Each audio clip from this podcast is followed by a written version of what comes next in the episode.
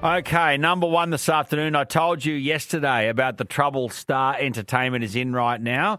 It's in a trading halt until Friday, and today posted a $1.3 billion loss.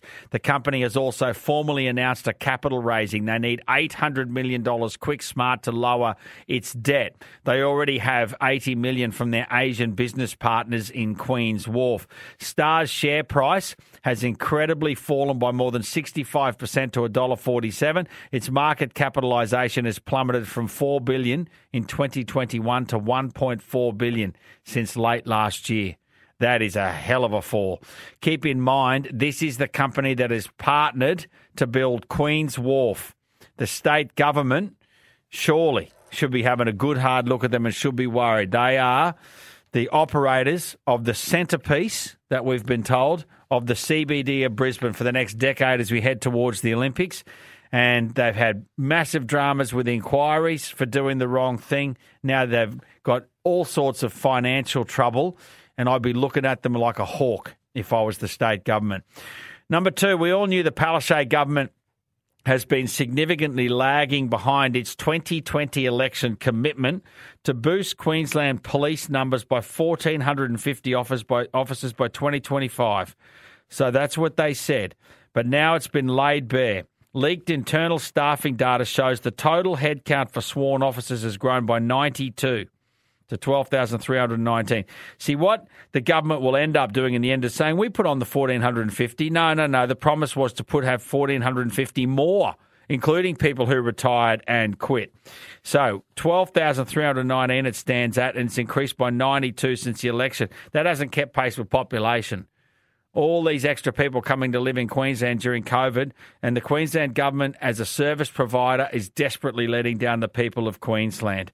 Now, as this was happening this morning and being broken this morning, the government announced that the Queensland Police Service is now looking to recruit up to 500 officers a year for the next five years from overseas. So they're taking their search for staff abroad. The potential applicants don't need to be Australian citizens or permanent residents, but they need to be properly trained before being thrown into police stations across the state. In other words, they're looking for coppers for overseas. They'll resettle them here. As someone wrote to before, where are they going to live? Well, that's what we need. We need housing in Queensland. Number three this afternoon.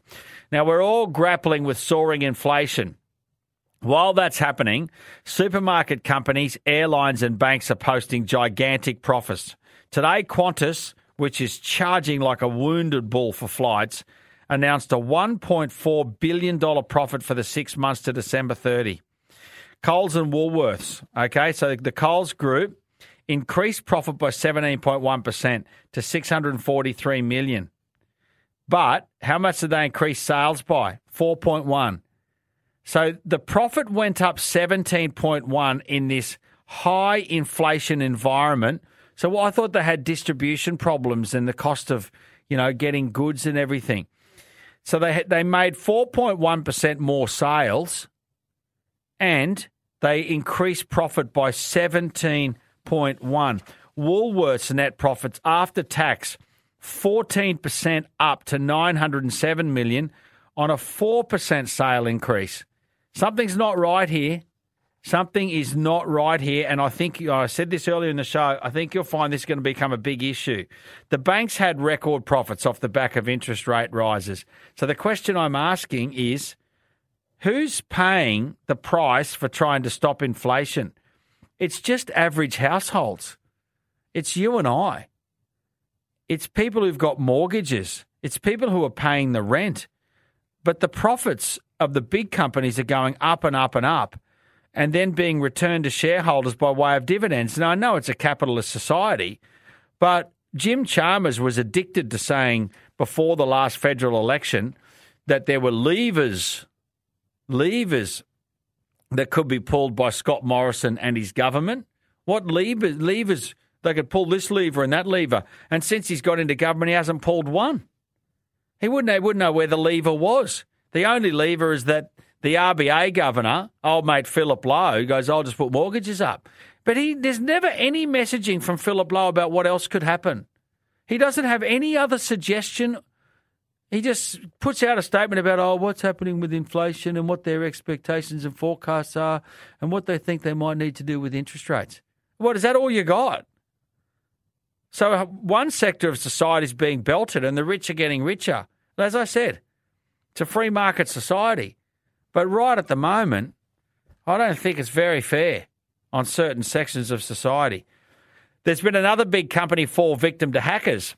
The good guys confirmed today that private information belonging up to 1.5 million customers has been stolen. The popular electronics retailer confirmed that large numbers of its customers had been exposed to the hacker for 18 months without anyone knowing. The data breach happened in August 21, but the electronics retailer said it only just became aware of it. Contact details of concierge members, including names, addresses, phone numbers, email addresses, were compromised, along with some of the some of uh, the dates of birth and passwords. No personal ID documents or financial information such as driver's licenses, passport, or credit card data is involved. The Good Guys is in the process of contacting those affected.